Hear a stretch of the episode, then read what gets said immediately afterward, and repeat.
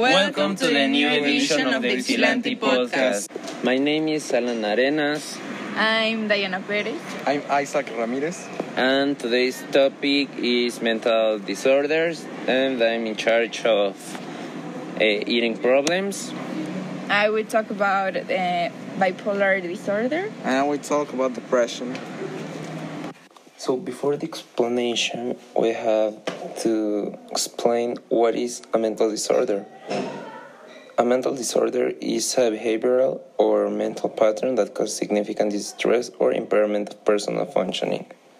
Mental disorder uh, is also known as psychiatric disorder, psychological disorder, mental illness, mental disease, mental breakdown, uh, or nervous breakdown. And some of its main symptoms are uh, anxiety, depression, mania, paranoia, psychosis, and agitation. Some of the consequences of these mental disorders are cognitive impairment, social problems, and suicide. And the causes of these mental disorders are genetic and environmental factors. The treatment of these mental disorders uh, is going to psychotherapy and some medication. The causes of mental disorders are often unclear. Theories may incorporate findings from a range of fields. Mental disorders are usually defined by a combination of how a person behaves, feels, perceives, or thinks. These may be associated with particular regions or functions of the brain, often in a social context. Now, in the introduction of my topic, eating disorders, uh, it is considered as a lifestyle choice. And also, eating disorders are actually serious and often fatal illness that are associated with several disturbances in people's eating behaviors and related thoughts and emotions.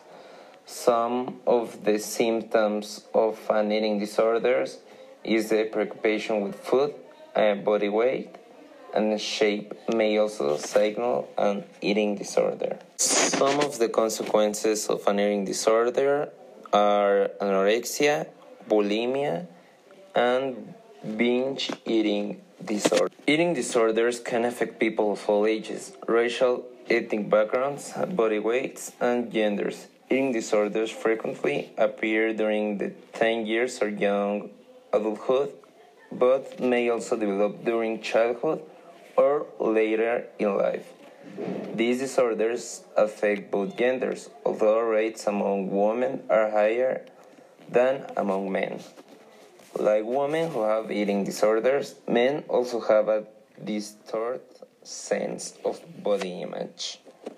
Now I'm going to talk about the symptoms of anorexia, bulimia, and binge eating disorder. Some of the symptoms of the anorexia are extremely restricted eating, extreme thinness, intense fear of gaining weight, and distorted body image, a self esteem that is influenced by perceptions of body weight and shape. Now, talking about bulimia, uh, symptoms may include chronically inflamed and sore throat, uh, severe dehydration from purging or fluids, electrolyte imbalance, and also it can cause acid reflux disorder and other gastrointestinal problems. Now, some of the binge uh,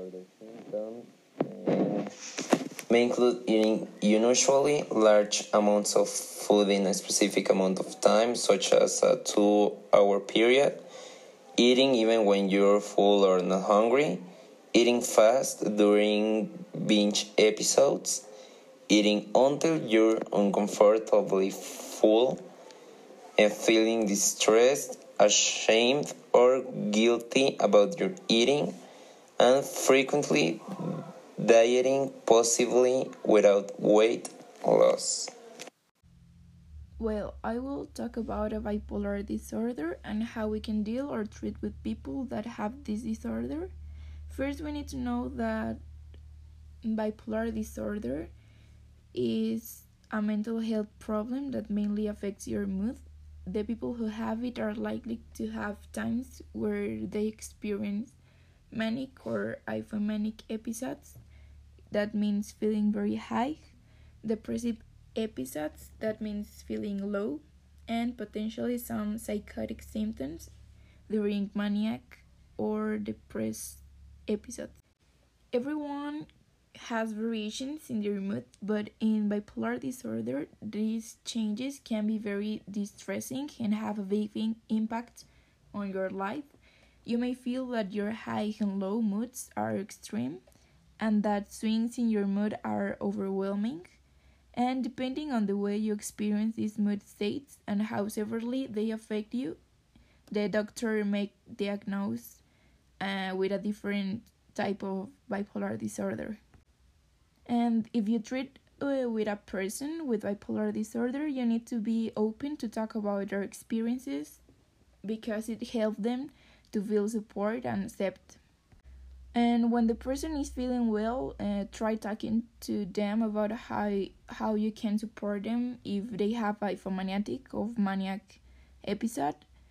Uh, so this can help both of you feel more stable and in control of what's happening and you could uh, discuss ideas such as enjoying being creative together, offering a second opinion about projects or commitments to help someone not take on too much, helping them keeping a routine including regular meals and a good sleep pattern.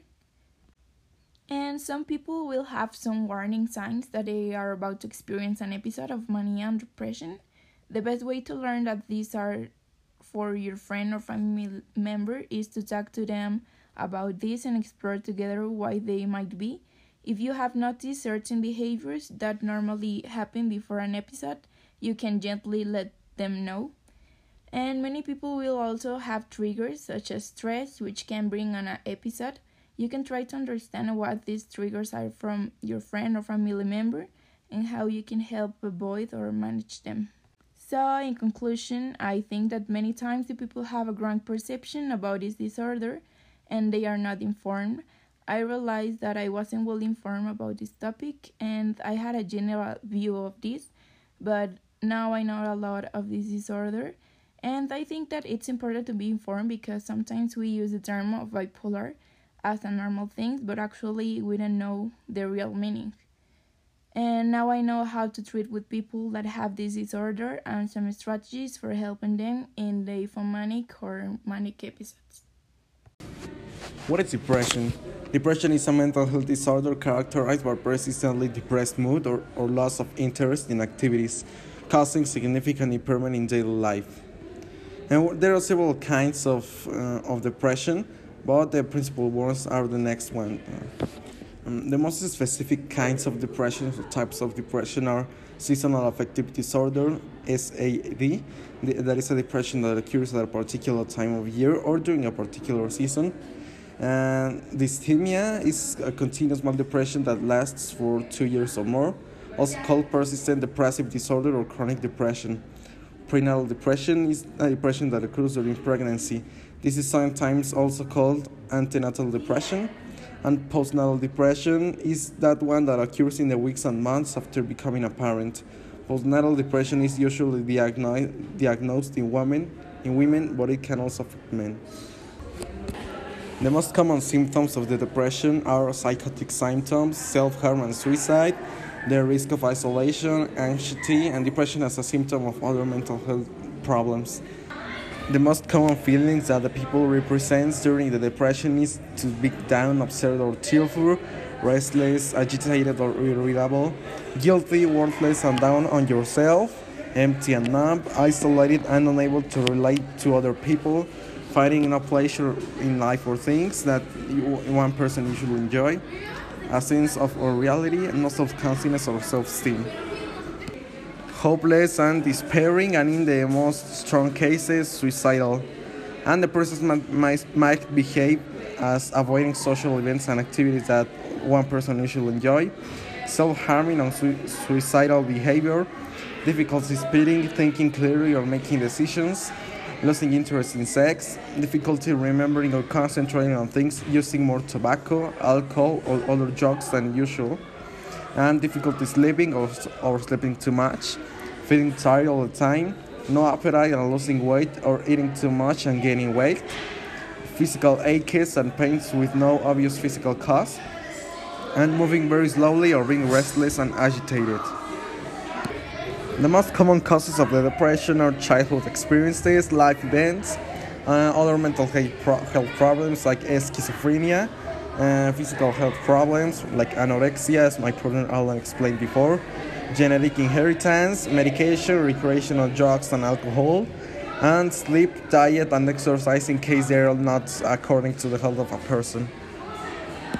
Concretely what the, uh, what the childhood experience are are a cause of the depression is because this kind of problem can be related with physical, sexual, or emotional abuse, neglect, the loss of someone close to a person, traumatic events, and, and unstable family situations. Or also not necessarily in childhood but also in during the whole life of a person.